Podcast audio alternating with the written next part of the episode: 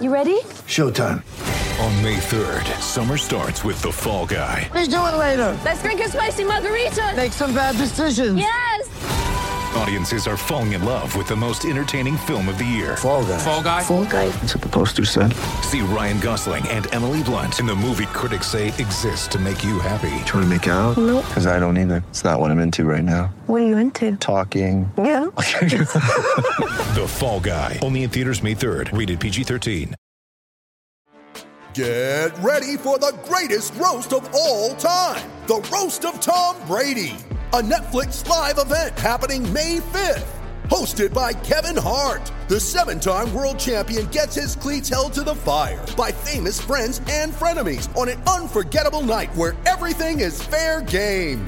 Tune in on May 5th at 5 p.m. Pacific time for the Roast of Tom Brady, live only on Netflix. When you need mealtime inspiration, it's worth shopping Kroger, where you'll find over 30,000 mouth-watering choices that excite your inner foodie. And no matter what tasty choice you make, you'll enjoy our everyday low prices, plus extra ways to save, like digital coupons worth over $600 each week. You can also save up to $1 off per gallon at the pump with fuel points. More savings and more inspiring flavors make shopping Kroger worth it every time. Kroger, fresh for everyone. Fuel restrictions apply.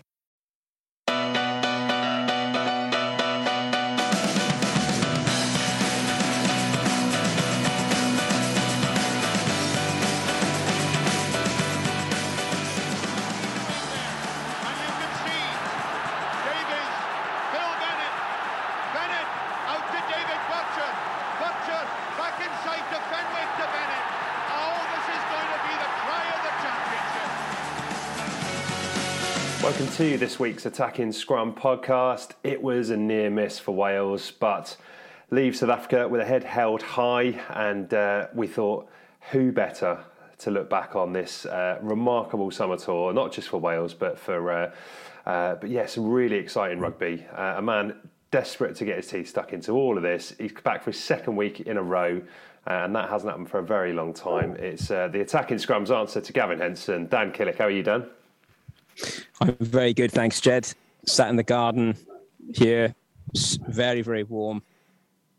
And uh, yeah, delighted to say that I've got a, a Wi Fi booster set up in the garden, especially for days like today when we're recording the Attacking Scrum podcast. So you've somehow you've been you've been dragged into the 21st century, and uh, and uh, yeah, we're hugely appreciative for that.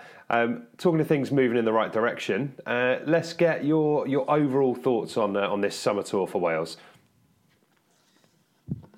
Yes, I feel it's been a, a really great series for, for Wales. I think that before we were all fearing the worst, weren't we? Coming over to South Africa, and I think we would have taken sort of we would have taken probably just a decent performance out, out you know out there in, in SA, and we got so much more than that. I think we've restored a lot of pride back in the shirt. Oh, I'd agree. And I say that because I think that during the Six Nations, they're just we we didn't look as if we we we really wanted it, which I know players hate it when when uh, you know fans fans comment and, and say things like that. But that's that's sort of how it how it looked. It, How fe- it felt like it, didn't it? Yeah. it did. It did. I'm not saying that's the case, but it did feel like it. And yeah, I just think it overall is a brilliant, brilliant campaign. We can start.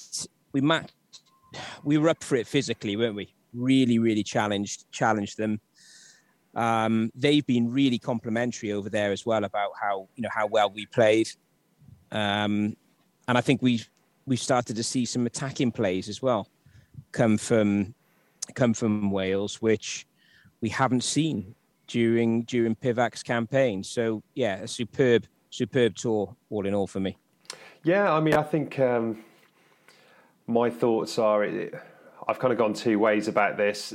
Definitely, after that first test, I felt like it was a missed opportunity. I just thought you don't get the opportunity to beat South Africa uh, on their own patch very often. As it turned out, we got an opportunity to do it the very next week. But um, yeah, I, I think it's. Um, it definitely gives us something to build on. That's the thing that I'm I kind of think I'm most excited about is there's there's something there that we can um, that we can really. Uh, get stuck into, like you say, fronted up physically, doing the basics right, and that then gives you the opportunity to start putting some some back moves together and, and actually just general handling skills I thought were better than we'd seen during the Six Nations. So yeah, for me that's what it's all about, It's something to build upon. Got to now go and back it up in our next set of internationals in the autumn. Yeah, we're quite we're quite it says it all, doesn't it? We're disappointed that we didn't get the series win. That's massive. Yeah. Because I, I, I think it's an opportunity missed. Yeah, we should have won the first game. We obviously won the second. And, you know, we'll come on to you know, we'll come on to the Cape Town defeat later, I'm sure. But we I, I think that a lot of the a lot of the issues were our own errors, if that makes sense. Some of them were sort of almost un, you know, unforced when we weren't there wasn't pressure on us, like you know, like the uh, the line out throws where there's no ultimate pressure on, other than we've got to throw the ball in and we're throwing we're throwing it not straight, and you know, knock-ons, ill discipline, things like that. They are things that we can tidy up, which which again is encouraging, but equally frustrating at the same time, isn't it? It is, yeah, absolutely. I, I suppose the mitigating factor sometimes is if there is any place in the world that you're going to come under pressure from an opposition line out, it's South Africa. Um, you know, which then again might. Uh, yeah, might lead to those errors at line out time. But you're right. I mean, how many times have we have we said that over the, the last six years that Wales's line out just, just hasn't hasn't quite functioned? But you're right. You know, if you can tidy that up, tidy up the basic errors. Like I say, for me, it's it's just like it's a platform to build on. The foundations are there now, and I, I didn't think that at any point, even when we won the Six Nations in 2021, I didn't think there was a platform to build on. I, I think these three performances have been the best three performances in a row for the whole of Pivac's reign in charge. Yeah, they have, and we've we've seen continuity in selection, haven't we? And we've got balanced. Um, you know, we've, we've we've got a bit of balance across the side, haven't we? Which I, we do, we just haven't had before, and and I you know that's obviously led to you know led to better performances but it's still you know there's a lot there's a lot of players that their, their stock has massively risen. And so I, guess where we've got those un, you know some unforced errors and a little bit of indiscipline and um, some some errors at the line out if we can they can be for, forgiven I, I, I guess with the fact that it's still a relatively newish side that's coming together isn't it with a relatively newish coaching setup as well, just because we had, you know, we were so so established with the coaching guys for so long. So I'm I'm I'm super positive. Yeah. Yeah. The uh, the stock has risen, uh, as you said there. If there's one thing we know, Dan, it's that you love to you love to to look out for those players who've put in an eye catching performance. It's like the the Killick. Who's who's uh, yeah who's um whose stock is rising on the Killick index then? Yeah. So on the Killick index, Gareth Thomas in the front row. I think not agree more. He, yeah, he's he's been out. He's been outstanding, isn't he? Uh, you know, Lydiate's been getting a lot, a huge amount of praise, and rightly so. But the amount of the, his work rate that he that he's got through, across, you know, across all three games is is is incredible. Really, I think for for a front rower, he's scrummaged well as well. Um, he's given loads in the loose. He's been a nuisance. He's been up for it, fiery, and yeah, I think he's been a huge, huge success, and what a, what a campaign from him. Yeah, I agree absolutely, hundred percent. And you're you're right. It's little touches as well. The um, that opportunity uh, in the in the first test where he managed to get the offload away, which led to the first try, and things like that. That I think we're all we were all hoping when Pivac took over, we'd see more of that, you know, kind of ball handling forwards. And if I'm honest, when Gareth Thomas came into the side, I wasn't necessarily anticipating that he was going to be one of those um, one of those players. But he's shown some nice touches like that and has certainly held up in the scrum and and yeah, the work rate absolutely just got through an absolute stack of it. And you feel like I definitely feel like if you go back um, several um, several Six Nations autumn, all of that kind of stuff. Um, the selection has been the biggest thing, as we've said numerous times. It doesn't. Pivac doesn't know what his best team is. I think he probably does now, doesn't he? Yeah, I think. Well, I think he's definitely got a, a, a far better idea, and what he's got is it's tricky because there's still there, there could be improvements in terms of there could be better players to come into that side. But are those players going to make the gel? Are they going to? Is this side going to actually gel better? Maybe not.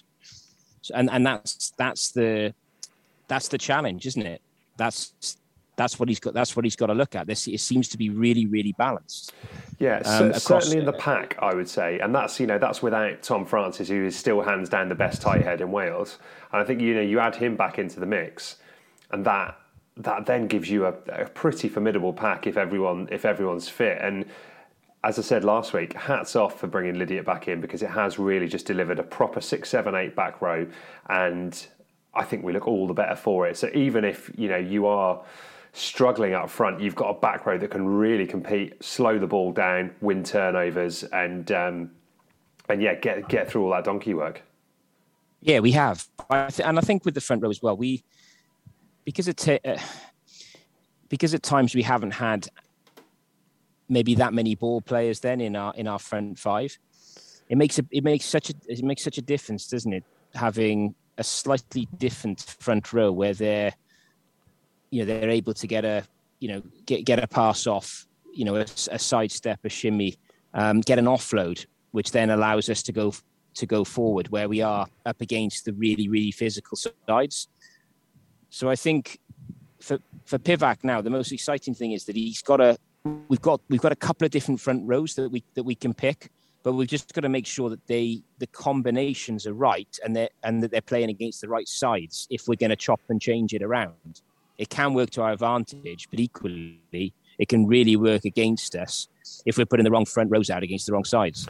Yeah, if I'm honest, I don't feel I, I kind of feel the opposite way. I don't think this is a horses for courses scenario. I just think get your best front row out all the time, you know, when they're fit. And I think that certainly the two props for me uh, are nailed on Gareth Thomas and uh, and Tom Francis when he's fit. You know, I think Dillon Lewis did an excellent audition for that for that understudy spot. Um, and obviously, we know he brings something different off the bench anyway.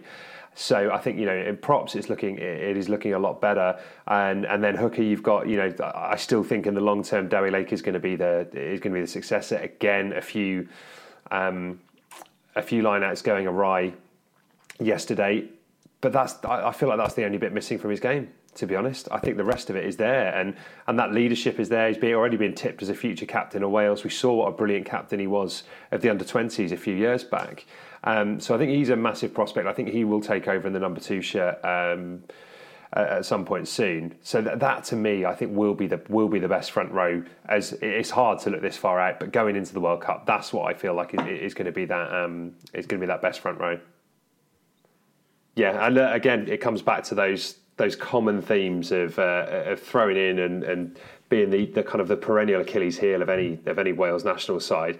Um, obviously, that's closely linked to the second rows, and I do feel like again to go back to the point of, of knowing the best combinations this is going to be the this is going to be the second row combination for the for the foreseeable i think in terms of stock rising will rowlands has had an absolutely astounding season and i thought he was brilliant in south africa as well you know even putting in a, a stint in the blind side in the cape town test so uh, yeah I, I, think for me this this second row combination again really gives him something to work towards with uh, you know with whatever it is 15 months to the world cup yeah, I agree. Two two big boys.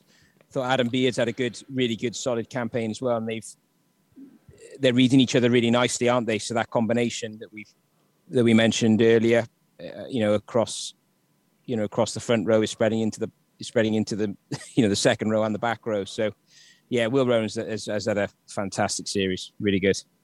Yeah, so uh, lots, lots of um, lots of encouraging things in the pack. How do you assess the backs and how they went? You mentioned that there was a you know a few things starting to click in terms of attack. Um, anyone who's who's kind of particularly impressed you on this tour in the backs? I thought, yeah, I think I think for me, Kieran Hardy's had a had a really good, really good campaign. It's nice to see him getting a run at games and his, you know, we can see his his kicking now. He he kicks, doesn't he? They they're there for the for, for all the side to compete, and it's literally right on the money. Mm. So I think he's gone well. We know that you know Tomos Williams can come in and offer something very very different, but I think we've got really good really good options at nine, and all of them can offer something very different. So I, for me, he's gone well. Um, I've got to mention George North yesterday. I thought he was fantastic. And whenever he had the ball, we looked dangerous, really dangerous. You could see the the trouble he causes for defenses before he's got the ball. They're really, they really, I, I, I, pan, I suppose panic is probably not the right word, but they're they're wondering what on earth's going to happen here now. Um, if he gets the ball, they know they're going to have a job stopping him. And also, he's got a great he's got a great pass and offload in there as well, isn't he? So he didn't look to me to be moving as well as he could do, which is absolutely understandable with the yeah. injury he's got, but he was still moving really well. You know, not that was just, you know, not being critical there, but just I think there's more to come from him, which is exciting. But he was he was great, and his outside defense was, was, was superb, um, and the defense across the back line I thought was great. So he it was just so good to see him back in, you know, back in um, back in the Welsh setup. Yeah, I felt yesterday in particular, we'd, uh, or Saturday, obviously, depending on when you're listening to this, I felt like it was a much improved performance from Liam Williams, and I thought we were kind of getting back to seeing the best from him. I know he knocked on a few balls going um, up in the air, which we're not used to seeing, but I mean, that sliding, um, oh, that, that yeah. mop up when, uh, when Willie le Roux was through, I just thought was so instinctive. And when a player's not playing well, a little bit of doubt creeps in there. And he was so committed to that. He was like, right, I'm going to slide on this ball and straight up on his feet in one action and away looking to break. And I just thought that was that's the kind of thing that's that's really encouraging and and you want to see. Yeah, that's what you want to see from Liam Williams, isn't it? it, it is. We know it he's is. a great, you know, he can be a great broken field runner, and we know he's you know he's good defensively in the tackle and stuff and, and under the high ball. But that positional stuff you know that that you know you always rave about um, halfpenny that that rugby brain from 15 I, I, thought he showed a lot of that and his defensive positioning was really really strong on Saturday. Yeah he did. I mean Jamie Roberts mentioned didn't he on that slide that was world class and it was. You could watch that over and over again couldn't you? It was so good. And and very few can do that can't yeah. they there's very few players that can actually do that. And yeah, we probably have seen over the last you know 18 months him him attempt that and the odd the odd fumble, which probably does come to come down to confidence, doesn't it? And yeah, he looked he looked to be back, as did so many of the players. I think Nick Tompkins has had a really strong Absolutely. series series as well. Great in great in defence, but also in a in attack as well. Uh, I think you you know you mentioned it, or Murph did last week. Those looping passes, finding space, and on the backs we found we caused them trouble out wide. I I, I, I had a feeling we would. It was just a shame that we didn't get we didn't get the ball, you know, into the outside backs on more occasions because they were they were under pressure when we did. Yeah, and a lot of that came down to came down to the quick ball that we were that, that we've seen over the, over this series, which uh, is something new for us. Yeah, it was, and there's a couple of those opportunities. You just think that if that had happened, that Josh Adams one where I, I can't remember who uh, who the African defender was who slipped and he got through, and um, yeah, it was tough. And obviously they they recovered and made and made a good tackle. Um, but again, that, that was a big opportunity. You just wonder if a kick ahead, he had Rees Zammit on his inside, perhaps that might have been, uh, you know, I'm not blaming him for that at all. But again, it was good, encouraging, encouraging play to get the ball wide quickly. And, you know, again, the, the one where George North fends, um, fends Ches- Cheslin Kolbe, And in the second half, you've got, you've got Tomos Williams making that break and he had Bash inside him and it, it the, the ball just didn't quite go to hand. Um, and again, a couple of these, you know, I, I, think it's been a long time since we've seen, you know, since we've seen, um, yeah, some of that threat from um, from a Welsh backline. So it, it's all, um, yeah, uh, I'm not going to get carried away. And you know, as we said, we, have been very critical of, of, the performances under Pivac, but for me, it just keeps coming back to having something that we can that we can work with and I really hope that yeah, as we go as we go into the uh, as we go into the, the start of the new season, players get some good game time, some more minutes under their belt. I hope the regions don't you know have a string of awful results, and then as we get into you know as we get into November, uh, you know, big opportunity to um, to test ourselves at home against uh, against the best sides in the world. Yeah, I think we're I think we're just I think it's justified though for us to get carried away after after that series really. Um, just with just there's just so much in it that that that was great. You know, um, I'm finding myself having to you know rein in, but really, we it was brilliant. It really was brilliant, wasn't it? And it was so exciting as well. That's the thing. It, it was exciting. The games were good. They were real contests, and we left we left tries out there, didn't we, on the Yeah. park? Um, we've talked about the errors that a lot of them were errors that we made, and yes, you know they started to mount you know mount the pressure and you know, but but I do think, and I it sounds like we're mentioning this every week, doesn't it? But the referee, and I, I know I put a couple of couple of comments in our group in the second half. You know, when they started to turn turn the screw and, and apply pressure, for me, the ref at that point stopped refing them. So he was telling them off, but they but but, but not doing anything Yeah. about it. So it's the little things, the holding on, the, the, they're coming off their feet.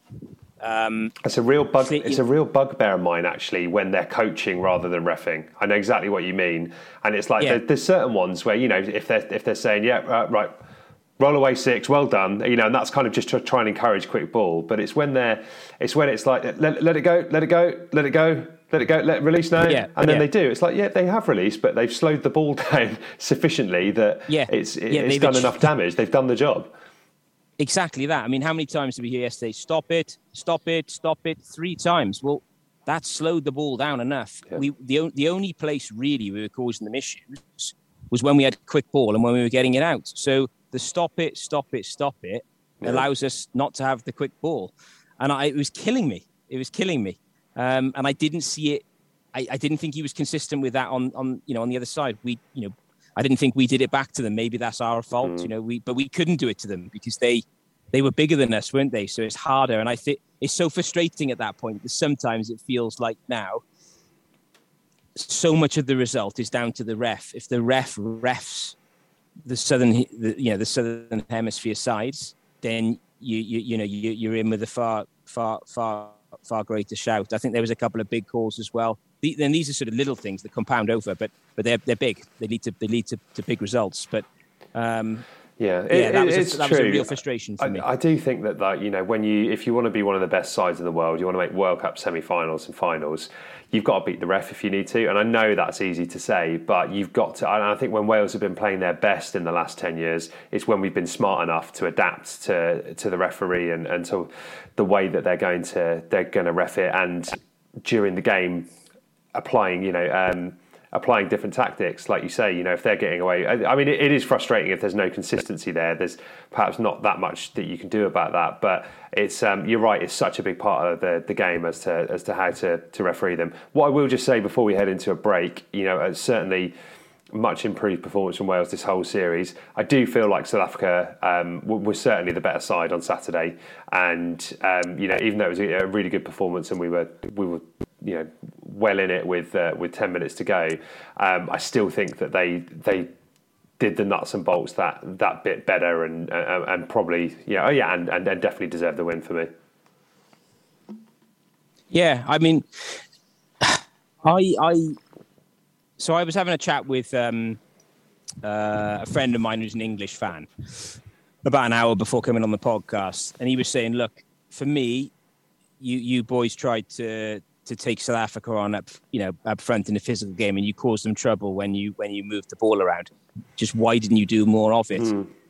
and I said to him that in that final 25 minutes of the game, we weren't we weren't allowed to. We would be because the you know they they started bringing in the dark arts. The ref missed for me 90% of it, so we couldn't get the quick ball. It wasn't a case that we didn't want to, and he said "Look, that's nonsense. You know, I, they ju- they just brought you know they brought more power and everything else. But I, I I disagreed with him because they do bring more power. But if you're not if if those if those um, if if they're not refed, where you're holding on, you're coming in off your feet, you're you're clearing out off the ball, all those things, you that's what leads to the power and the quick guys because they're big men coming onto the ball and the momentum just goes forward. So it'd be really interesting to see the the diff you know the, the difference if those things are picked up and nipped in the bud instantly. Because for me, the outcome of the game completely changes.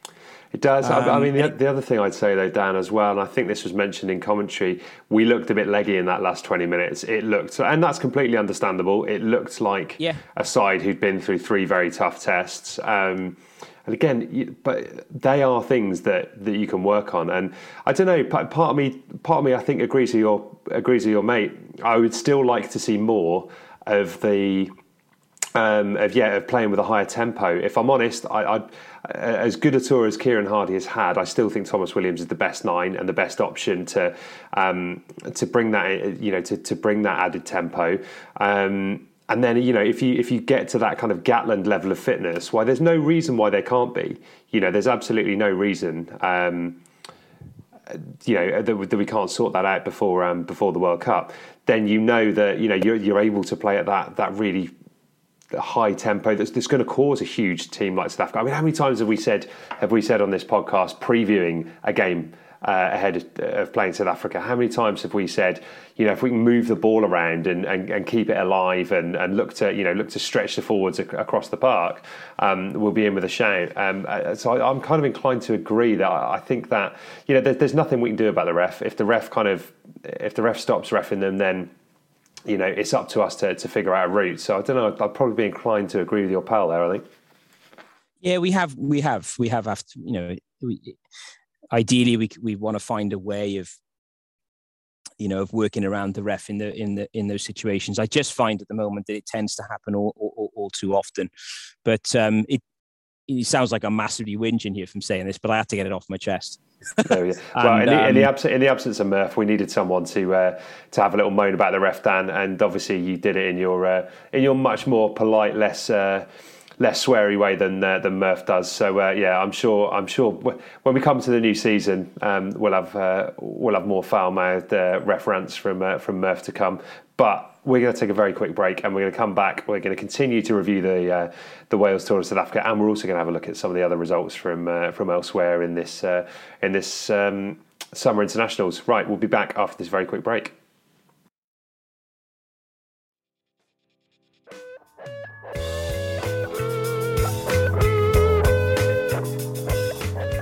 Right, Dan, you want to carry on talking about Wales, or do you want to talk about the other nations for a bit, and then we'll bring it back to Wales at the end? Yeah, let's do that.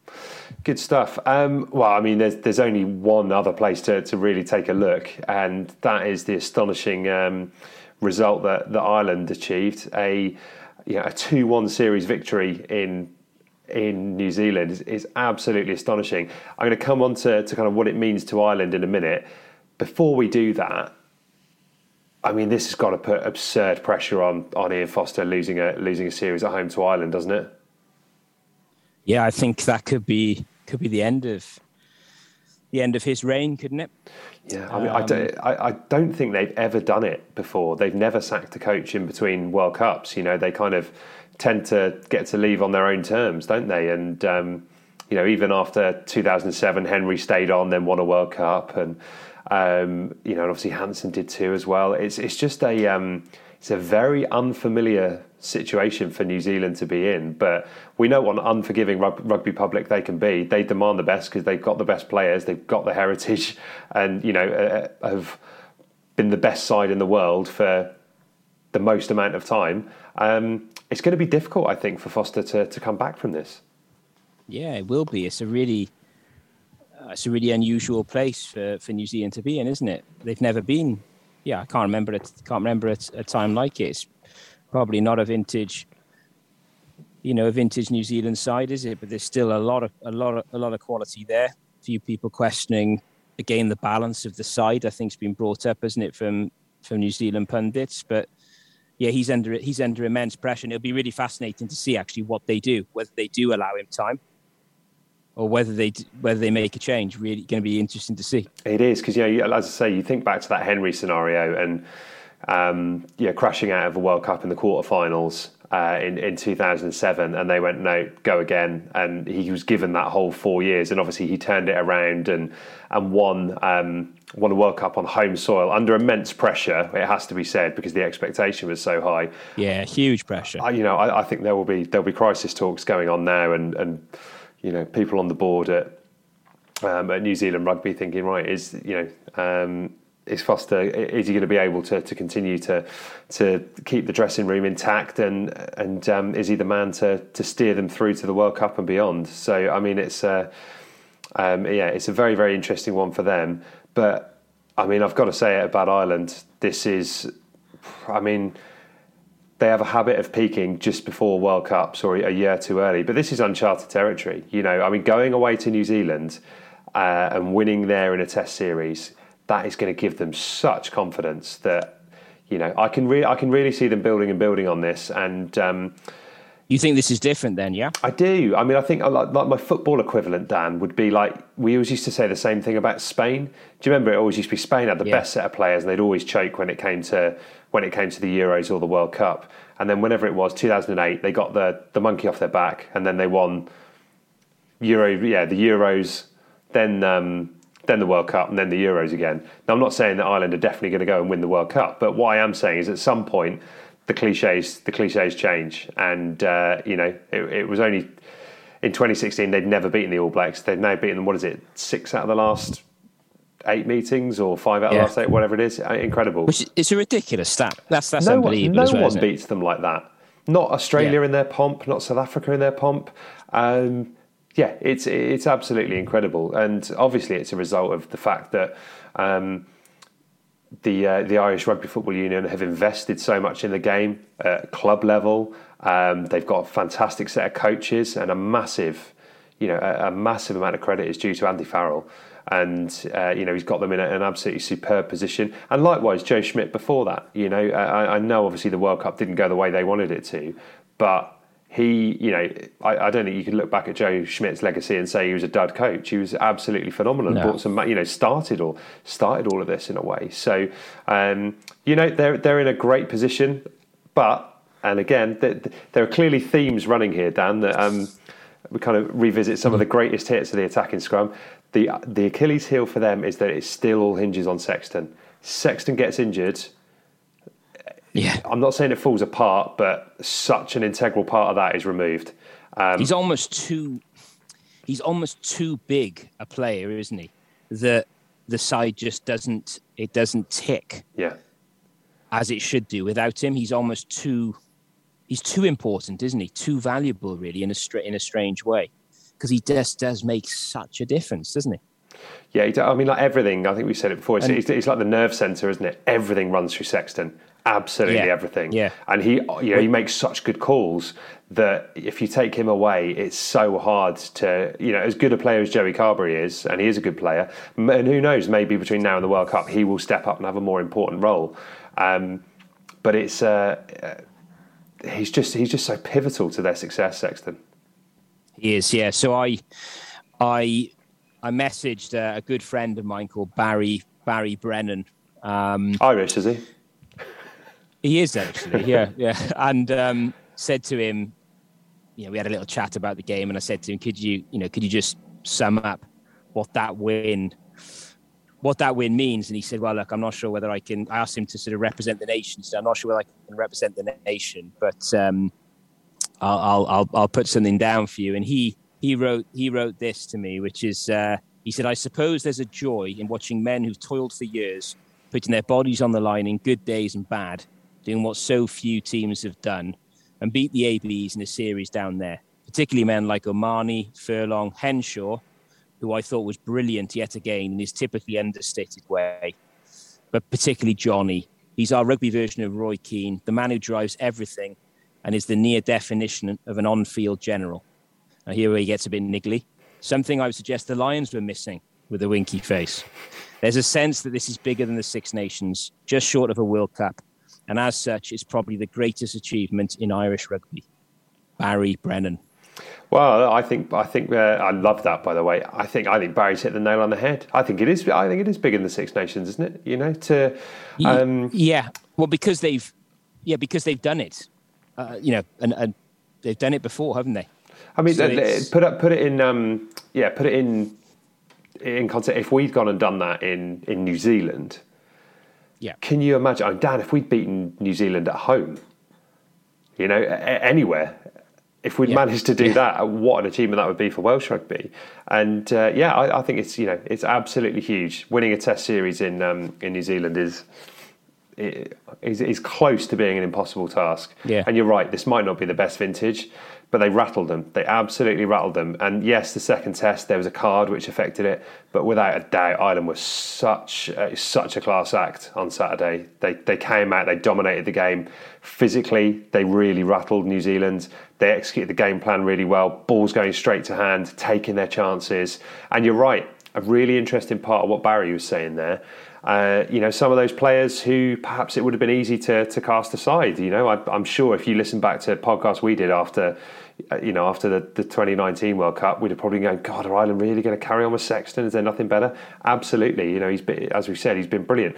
O'Mahony, likewise, you know. O'Mahony, it would, yeah. he, he is astonishing, but it would be very easy, especially with all the talent there is in Irish rugby to go, well, there's, there's better options than O'Mahony, But it, it's those other things that you can bring to the team. And, you know, may, maybe that's it. Maybe that's a lesson for um, for Wales. You know, like we said, we've seen we've seen Dan Lydiate come back and play arguably his finest rugby in a red shirt since, you know, since like 2012 um, yep. or 2013, that, that kind of era. Um, and that's you know that's big. You know maybe that maybe there's more to come from from Alun Wyn uh, onto the to the next World Cup as well. So yeah, it's. I think there is. Yeah. I, th- I, think it's a really good point you you've touched upon there because there are. It's difficult, isn't it? To you know, there, there arguably are better. You know, better players depends on how you define better than than, than O'Mahony. Mm. Certainly, people that can do things that he can't do, but there's definitely things that he can do that others can't do. And if you want an out and out dog, who's going to put his body on the line, front up physically. You know, yes, he boils over at times, but he is an absolute menace. And he's somebody that I'd certainly want. You know, you'd love to play alongside him, wouldn't you? It's just it'd just be trying to contain him. He's in there, and and it means it, it you can you can see how much it means to him, can't you? And I think there is something about when it when they're coming to the end as well, when they feel like this could genuinely be the last time that they put on the shirt I, I just think that has to that has to it has to hold something. So I think that playing players that are of an age, you know, if we if we can get a result with with a certain player involved, then I don't think we have to look towards you know maybe they're not going to be around towards the World Cup. If we if we win and it and it and it brings on other performances because we get the win, then I think that's something that could certainly be looked at uh, or should be looked at move, moving forward. Yeah, no, I, I think that's a, it, it's a very interesting point, and nothing breeds confidence like like winning, does it? And um, yeah, you know, kind of like the the argument of um, I suppose to bring it home, you know, overseas, bringing in over, overseas players and playing them, you know, playing them in the in the in the Welsh sides, that that that, that brings out the better, you know, they they feed off that they feed off that experience, don't they? You know, how balanced probably O'Mahony would be in the in the change room. Same with Lydiate, you know, when the nerves are really kicking in, he'll have nerves as well, but he'll just be able to to bring about that uh, and, and sort of an assurance. he'll be quite measured, won't they? Because they've been there, they've been in so many different scenarios. I think that's got to count enormously, really. I think it does. It, it kind of comes back to you know you you look at Ian McGeechan used to refer to test match animals, didn't he? And um, yeah, and I think there is something that at the very highest level, which playing a, a test series in New Zealand and winning is that's um, that's what you need. There is a certain mentality and a certain ability to pull you know, to, to dig really, really, really deep. And undoubtedly, O'Mahony is one of those players who can do it and has done it over the, you know, over the course of a number of years. And um, and I think that that's um, that that can't be underestimated. So yeah, I mean, he's um, yeah, he, has been astonishing, and I think there's there there is more to come from this island side, and you know, if they if they back it traditionally, they have they normally have a good autumn as well. If they have a good autumn, they're going to go with confidence sky high into the Six Nations. I mean, what a runway this might be, and I think they will be seeing it as an opportunity. Someone like Farrell, who is an outsider as well. I know he knows Irish rugby really well, and he's been there a while, but his mentality, we know what he was like as a you know as a rugby league player and uh, as a coach that you've seen on the Lions tours. I don't think he fears anything or anyone, and I think he will be saying to the players you know, big autumn, get these wins, which I've, I've no doubt they, they can do. Then into the Six Nations, win a Six Nations. I mean, I, th- I, feel like he's the perfect man to shield them from the pressure of the expectation and to get those players excited about going into a World Cup on a great run of form. And um, yeah, it's uh, it's really uh, you know really exciting time for them, and, and, and hats off. Yeah, I do. I feel yeah, I feel like there's something really special about that Irish coaching setup across, across their entire their back room as well. I feel that they they there's a real fire, like they really want it, don't they? They really want to prove prove something. So, yeah, they're going to be. Yeah, yeah, you'd, you'd love to be you'd love to be an Ireland fan right now, wouldn't you? Yeah, absolutely, and you know, uh, some party as well. It must yeah. it must have been yesterday. I'm not sure whether you've seen that uh, that clip of O'Mahony that's, that's doing the rounds on Twitter. Is the one of him? Um, is this uh, is this him on the touchline just after the game? No, it's oh, actually right. him out. Oh he's, no, he's, I've not yeah. seen this. Well, yeah, he's had uh, uh, just a few beers, I Excellent. think, and he's yeah, he's um, yeah, he's absolutely flying, basically, Brilliant. having a, having a chat to a couple of policemen, and then uh, before sort of slurring his words and going back into the party wearing a wearing a fantastic old school blazer, amazing striped striped blazer. But yeah, he is he's well oiled. Good, good for him. Yeah, can't, I can't beat that. Let's um let's quickly have a look at, at England. I don't know how much of England you've caught across this um uh, across this series of summer internationals, Dan. Um, bit, bit, bit, bits and bobs. Really, yeah. it's been more like a more like a highlights. Uh, the highlights episodes yeah. I've, I've, caught of England. It's um, it's it's really weird, England. I, I think you know I, I, was listening to to Five Live yesterday before the England game got underway, which I mean, I, I still I fail to understand how the BBC think that the best lineup is Chris Jones, Ugo Monye, and, and Matt Dawson. Um, but it's just it's just a really really odd. You know, all the talk was about was about performances, and this is what Eddie Jones has been saying. You know, oh, it's about performances, not results. Performances, not results. Um, and if that is the case, it's been the opposite. Yeah, I mean, I, I they. I, it's really weird, but I would probably rather be in Dave Rennie's shoes than, than Eddie Jones's. And that's having lost a Test match series at home to England. Um, I feel like you know Australia are a couple of players away from away from getting it right. I, I, feel like there's there's something there, and there were some some brilliant moments from them. And to be fair, there were from England too.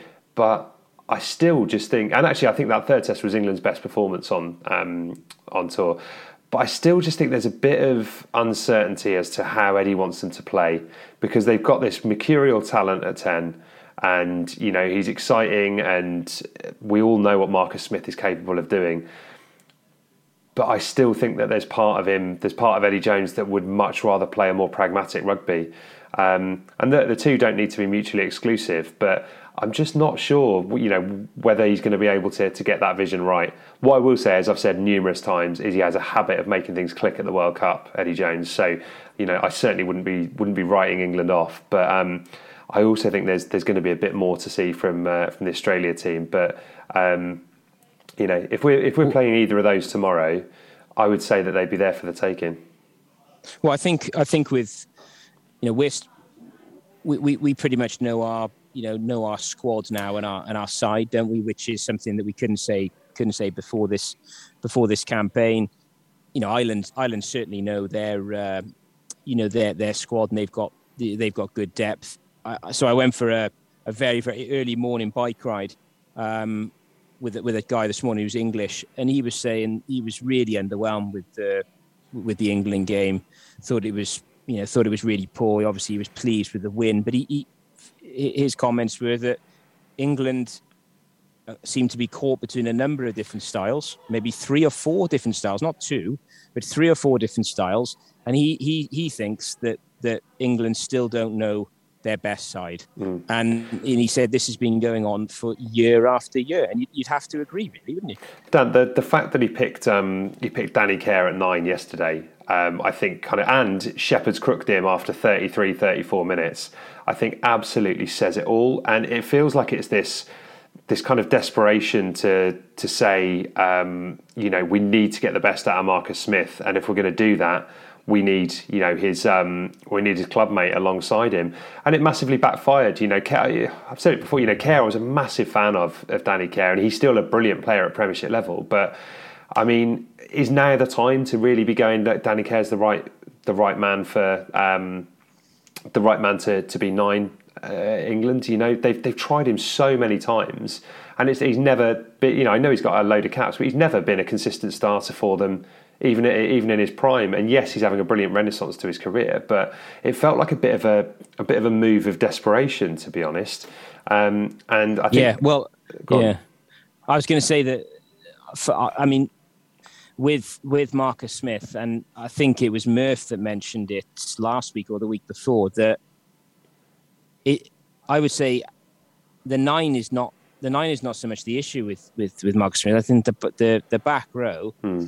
And the centre partnership, but also the entire back line that works with him is is where you're going to get the best out of him. Because I think yeah. he's he's quick enough and nimble enough to to to be able to do something, depending on whoever the nine is.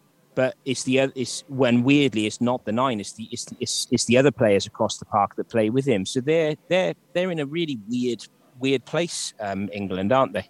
They are, and, and what's what's odd is that, that um, yeah, I, I agree with that, that point about the back row. But also the week before, it looked as though they found the answer at nine. Van Poortvliet had a brilliant, you know, brilliant first start at Test match rugby. He took to it like a duck to water, and I just thought, I thought, you know, what message does that send to him during the week? You know, he must be he must he must have been raging to to not get the nod again. And um, yeah, I don't know. It, it, feels like a missed opportunity, but nonetheless, they got the win. And you know, and, and as we said, it, for all their talk of performances, it will do them the world of good to to get the win. And as we said before, the, the player base that, they, that they've got in England, there's a huge amount of talent there. I, I will say, I think Courtney Lawes has been a really good choice of captain. I think it, I think it helps having Yeah. someone. Um, you know, uh, having someone of his experience, and I think he's, you know, he's a pretty level-headed guy. Actually, you know, for someone who's so physical, I don't think he gets caught up in the emotion of the game. I think he's able to look at it through kind of pretty, um, uh, pretty ice-cold lens, and, and I think that helps. And I think that's taken some of the pressure off Farrell, and Farrell has looked better at, at twelve. Um, but yeah, I mean, it's it's an interesting one. I just think they're a, they're a, they're a strange old side um, to kind of get your head around. They are. They're a very strange old side, but they're uh, they're yeah they're they are they've got so much quality, haven't they? That they're always going to be there or thereabouts. The, the the frustrating thing is for them, they just should be. In some mo- a lot of these games, I think they should almost be cruising them. That's that's how I feel with England. Yeah, no, I do. Yeah. but there we are. But there we go. Right, um, just to, to bring the show to an end, Dan, and unfortunately another sad point to uh, to end on. Obviously, it's been been doing the rounds in the papers, but Ryan Jones has revealed his battle against dementia, early onset dementia at the age of 41.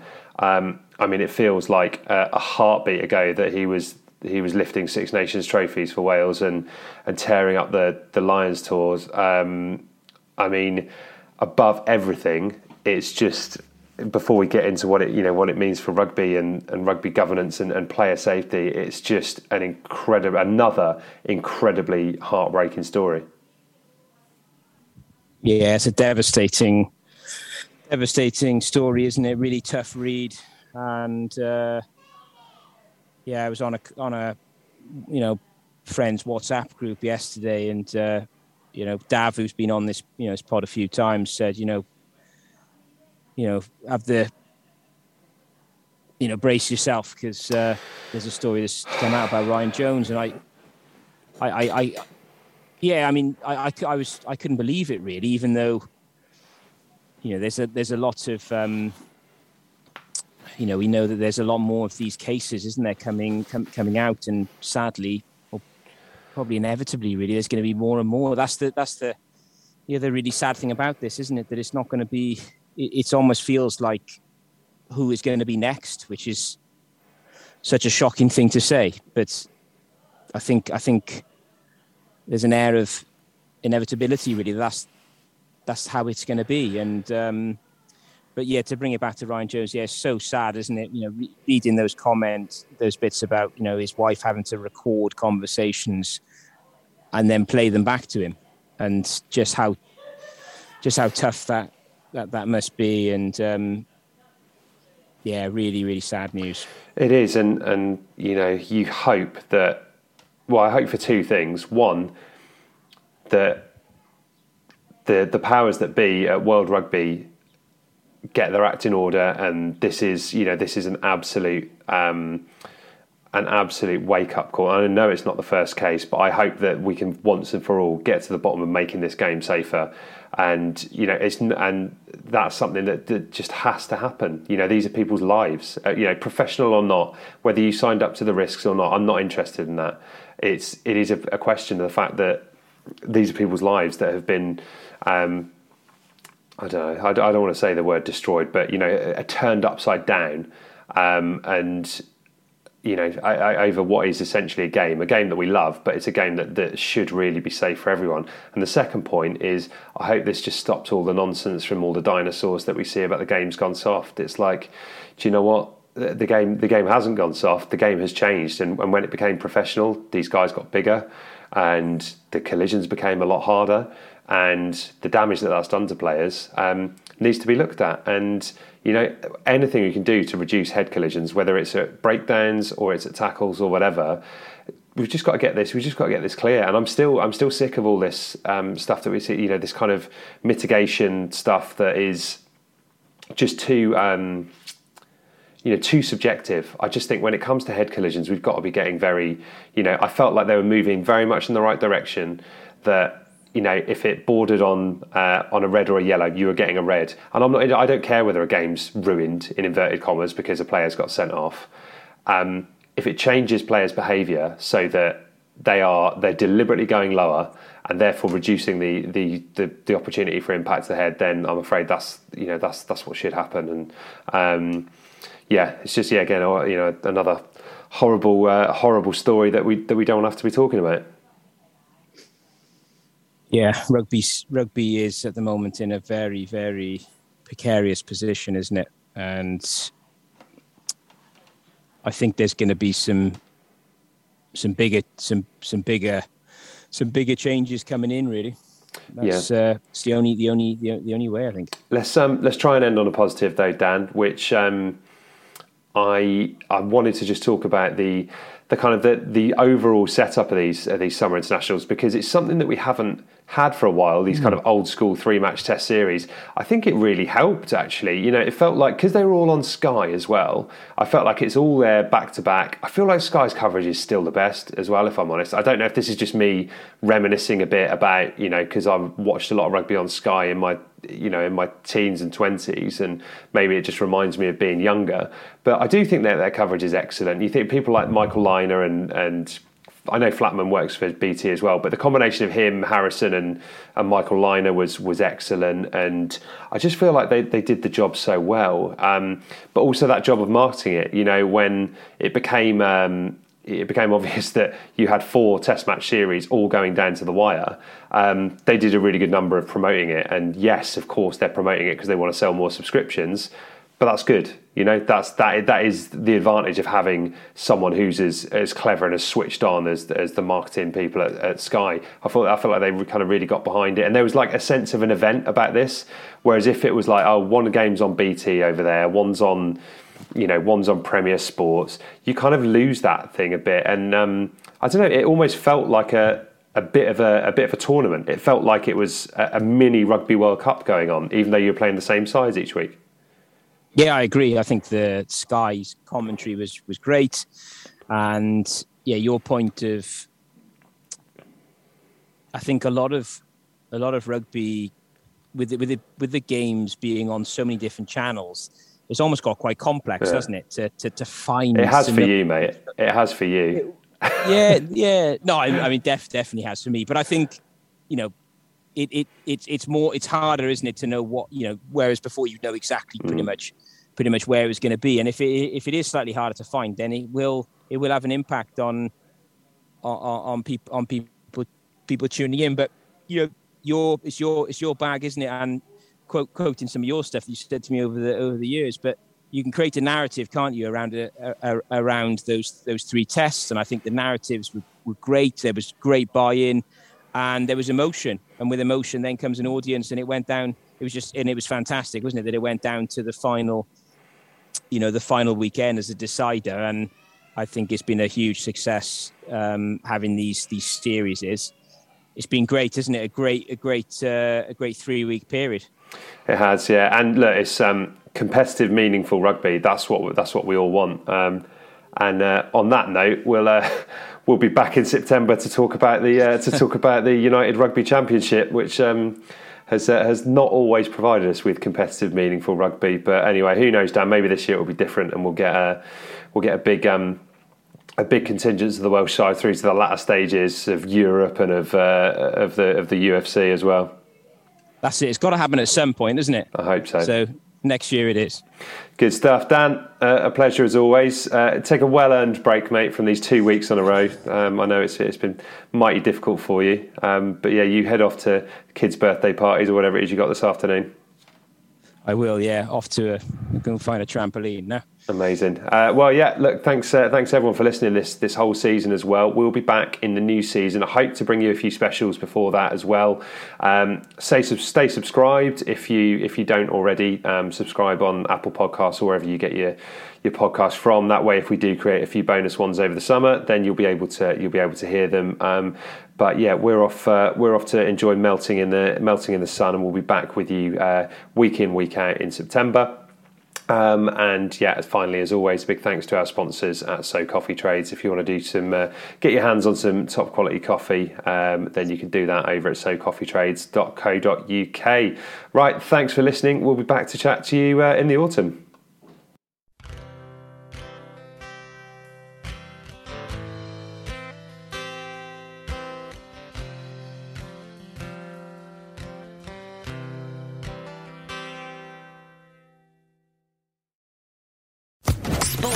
Podcast Network.